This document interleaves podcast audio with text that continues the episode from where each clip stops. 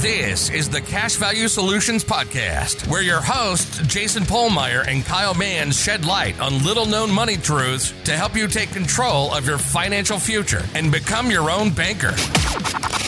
Subscribe, rate, and review the show, and check us out at cash value solutions dot com. Hey, everyone. Welcome back to the Cash Value Solutions podcast this week. Kyle and I are going to do a little bit of review, I think. This is a topic we've covered before in our podcast, but it's come up, so we want to answer it for everybody. Yeah, we've had a recent potential client ask us a question, and it went like, um, if I borrow for my policy at around four percent, but continue to pay a premium, is that money being borrowed against my policy? And if the policy is making close to five percent, um, does it stop growing while I'm borrowing, or does it continue to grow at around five percent while I'm borrowing at four percent? So I'm technically making a one percent spread. Yeah, so let's let's break that down. Um, first of all, easiest thing, uh, when you are taking a loan from a life insurance company, your policy is being held as collateral to the loan. The life insurance company is giving you a loan from its general account. Your life insurance policy, all the money is staying inside of it. It's not coming out. Yep. So if we know that, then we can start to realize, okay, if all my money's still in my life insurance policy and it's just being held in collateral, it makes sense that it would still be earning interest, which mm-hmm. it does. Um, guaranteed interest and dividends. Now, that will vary. Uh, dividends can vary when policy loans are outstanding with non-direct recognition companies. Um... Let's say you have a policy with cash value of one hundred thousand dollars and you have borrowed out fifty thousand dollars and you have fifty thousand dollars. Well, I just used some bad language there because probably just confused people, Kyle. Um, we borrowed against our policy, okay? fifty thousand dollars. We didn't borrow out of it. We borrowed against it, okay? And we have fifty thousand dollars that isn't collateralized. So with a non-direct recognition company, they're going to pay you the same dividend on both buckets of money. Yep. The part that is collateralized and the part that isn't. Hence the non-direct. Yep. They don't recognize the fact that you have a loan against the policy.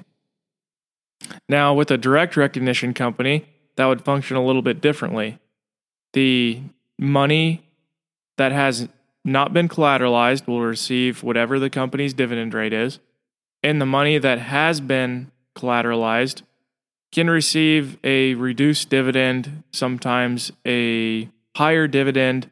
Oftentimes it is tied to whatever the loan rate is, and that will affect um, whether it's reduced or increased. Yep. Um, so that's the difference between those two.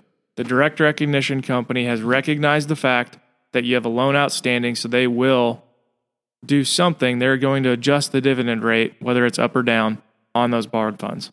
Mm-hmm. Okay. So let's get on to how we kind of answered this for him now.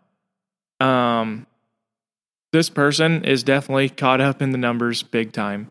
Um, so they're really, they, how would, how would you say it, Kyle? Like, he's really digging in. He wants to know that he's making a spread, I think, when yeah, he borrows money. We're kind of getting into the weeds here, and we, we hope to avoid this.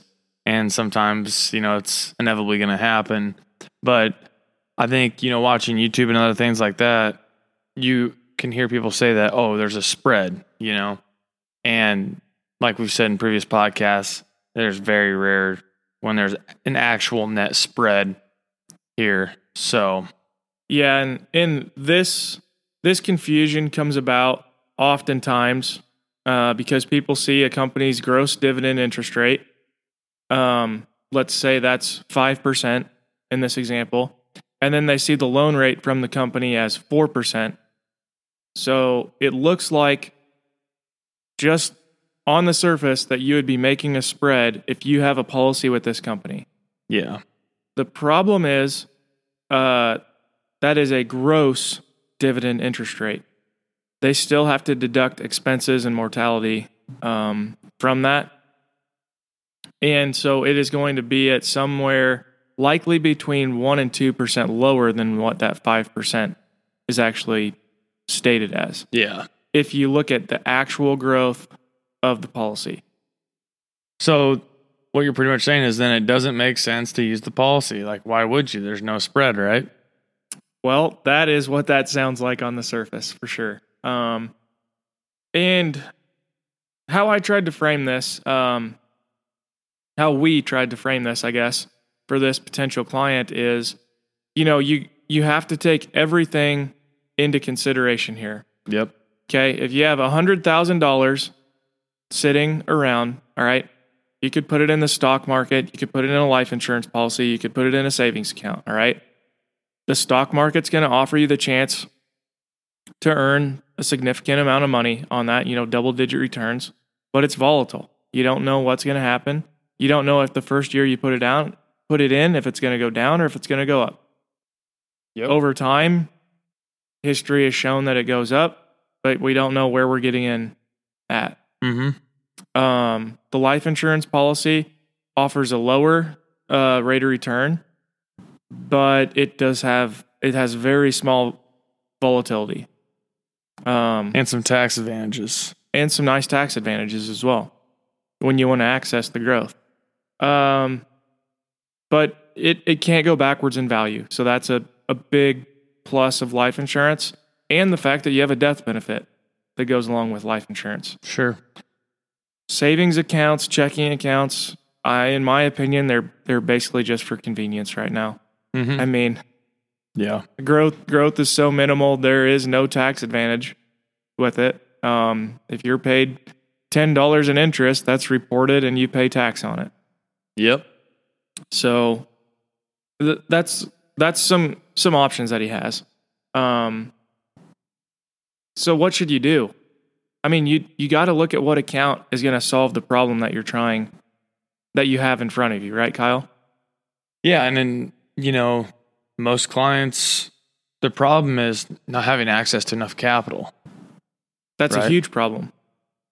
So you got to grow it somewhere. You got to grow capital. It's not going to happen overnight. You got to put it somewhere where it's accessible, offers you advantages, you know, is protected, safe, and whole life is one of those things. I mean, and, you know, regardless if we're using non-direct or direct recognition company, we're still going to be getting some sort of a dividend on the total cash value, um, even if we're borrowing it. So we're earning uninterrupted compound interest on that. So, and that, yeah. that counts for a lot. It's hard to, um, I guess, understand how powerful compound interest is until you see it on paper. So we will include this chart that we're going to talk to you guys about. It is a compound interest versus amortized interest chart. Um, it's important to understand the difference between compound and amortized. And once you do, you'll see how it's still advantageous to use the policy, you know, whether it's you're earning the same amount in the policy as the interest rate, or even if you're earning less in the policy compared to the interest rate. Yeah. And so this chart shows us, uh, we demonstrated with fifty thousand dollars here over a ten year time span that, and this is in the example where you're earning five percent and you're paying five percent. After ten years, you would have earned thirty-one thousand four hundred dollars roughly, and you would have spent thirteen thousand six hundred dollars roughly. And the reason for that is, is that the compound interest example has a growing sum of money that you're constantly earning interest on. The amortized interest example has a shrinking pot of money that you're paying interest on. So mm-hmm. there's quite a spread there between those when it's the same. Yeah. But like Kyle and I have said, we try to be very transparent about this. Oftentimes, there is no spread, and it's negative even. So below the chart, we also included, what about if you're only earning three percent? So we'd have a two percent negative spread. Well, you would still earn seventeen thousand one hundred ninety-five dollars versus the amortized interest example where you paid thirteen thousand six hundred dollars.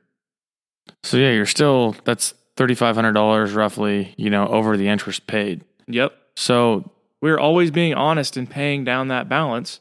So if you just let this ride, obviously the amortized interest example um, would have a larger balance on it. Mm-hmm. But because you're being honest, paying it down systematically, it works. Yeah, we're we're comparing a ten-year period. So, I mean, that's And we're being important. An honest banker. Yes, which is something we, you know, we preach, and is it's crucial to be successful in I B C is you need to be honest. Yep, pay yourself back.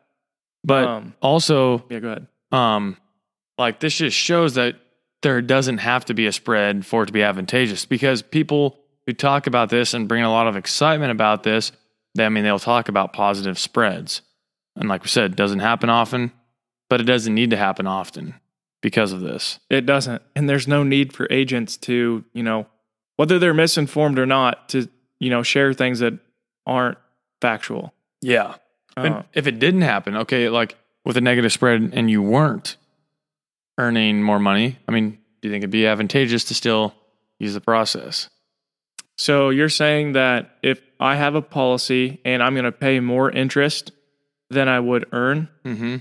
well, I think there's other benefits that are you're still deriving from it. Um, sure. I'm just know. playing devil's advocate, because you sure. know somebody who doesn't like whole life could just be like, you know, blah, blah, blah. You're Sure. Well, the number one thing I guess that comes to mind is is the death benefit. I mean, you still have a lot of protection mm-hmm. provided by this. Um, the next thing is there could be tax advantages if you're using this as a business owner. So you could be getting a deduction from that, which would enhance uh, the policy. And I I would strongly argue, because it's been my case in business, that I don't have these massive outstanding loans for years on end. It's something that goes up and down, all right? So even though I may need to borrow out close to or the maximum loan against the policy at some point in time during the year, I'm not going to have that outstanding the entire year. Sure. There may be times where I'm at that for, say, three to six or seven months, and there's also going to be months, up to five, six, seven months, where I hardly have anything borrowed against the policy. Mm-hmm. So in the grand scheme of things, since I have that entire bucket of money earning for me the whole time, I'm going to come out ahead. Yep. Um, so how we broke it down to this potential client is, you know, what if you stop looking so intently at the numbers? Okay. Back away from this. Let's look at, you know, if you just have this money in a savings account, all right, and you need to borrow out fifty thousand dollars, well, you don't have to pay any loan interest. That's the number one thing that comes up. Mm-hmm. But what did you give up, Kyle? You have control of capital and the opportunity to earn interest on those dollars. Yeah, one hundred thousand dollars. Mm-hmm. Because it's in a savings account and it's hardly doing anything. Plus yep. the fifty thousand dollars, you'll never see it again. Mm-hmm. Um, so, you know, is that a long-term strategy? I would argue not. Sure, you're ahead because, you know, the policies, they don't break even cash on cash, often for five years to seven years, maybe even eight years. So sure, in the in the short term, you are ahead mm-hmm. with that strategy. But long term, like we talk about, the value that this brings over twenty, thirty, forty years is tremendous. It's uncomparable to savings accounts. And, you know, so if you had that money in a policy, all one hundred thousand dollars is going to be earning for you. Mm-hmm. Guaranteed interest and dividends, whatever, regardless of what the policy's earning. Say you borrow out fifty thousand dollars, seventy-five thousand dollars, whatever it is, all right, you're going to pay interest on that money. Mm-hmm. That's going to go to the life insurance company, not yourself. Yep. But all one hundred thousand dollars was always earning. And as soon as you put those dollars back into the policy, they're ready to be used and borrowed again. Yep. All right. Continual access. Mm-hmm. Um, so it's it's just something to think about. And all all that time, you still have the death benefit working for you, which when this person came to us, this was a death benefit focused case. Mm-hmm. Um, as we're understanding, the more we work with them, obviously cash value means something as well. Um, but they're able to do all that with the death benefit outstanding still, which is many times larger than the premiums that they've paid. Yeah. So I I still think it's a pretty good option. Sure. And I mean, just to kind of reiterate, we got to get we got to stop getting so caught up in the numbers. It just will, it'll drag things out and we'll never get to where we want to go. I know Jason and I, we both had some problems with, you know, diving too deep in the numbers in the beginning years and or initially before we started our policy. And I mean, that delayed us getting our policy started, you know? And, and we just talked about uh, a couple of weeks ago, you know, how much that costs you by delaying getting started. Yeah. Yeah. So we don't know what the numbers are going to be in the future. We can show you what they are right now based on, you know, just the dividends and what they're projected if nothing changes. But rest assured, even if there's a negative two percent spread, I mean, you're still going to come out ahead. So as long as you're being honest. Yeah, as long as you're being honest, you're going to, it's going to work out. And if you're not, it's not going to work out. Yeah. It, if you're not going to be an honest banker with this though, are you ever going to be an honest banker at any, with well, anything in your life? Exactly. So let's hold everything, you know, at the same level and not give this the worst possible scenario versus everything else. Well, and it also will go back to what Nelson says or said was, it's not the company that matters the most. It's not the policy design that matters the most. It's what's between your two ears. Yeah. You're going to have more effect on the policy and how it works out over the long run than any company, any policy design, you know, or anything else. Absolutely. And, you know, Nelson, I mean, he was, he was into borrowing money, you know, and buying real estate and using that leverage. And I mean, it worked great for a while. And then the market turned and, you know, things were variable um, loan rates then. And, you know, it caught him in the eighties. And, and that's when he came to this, you know, when he was going through a time of financial pain. Yeah. I mean, I agree.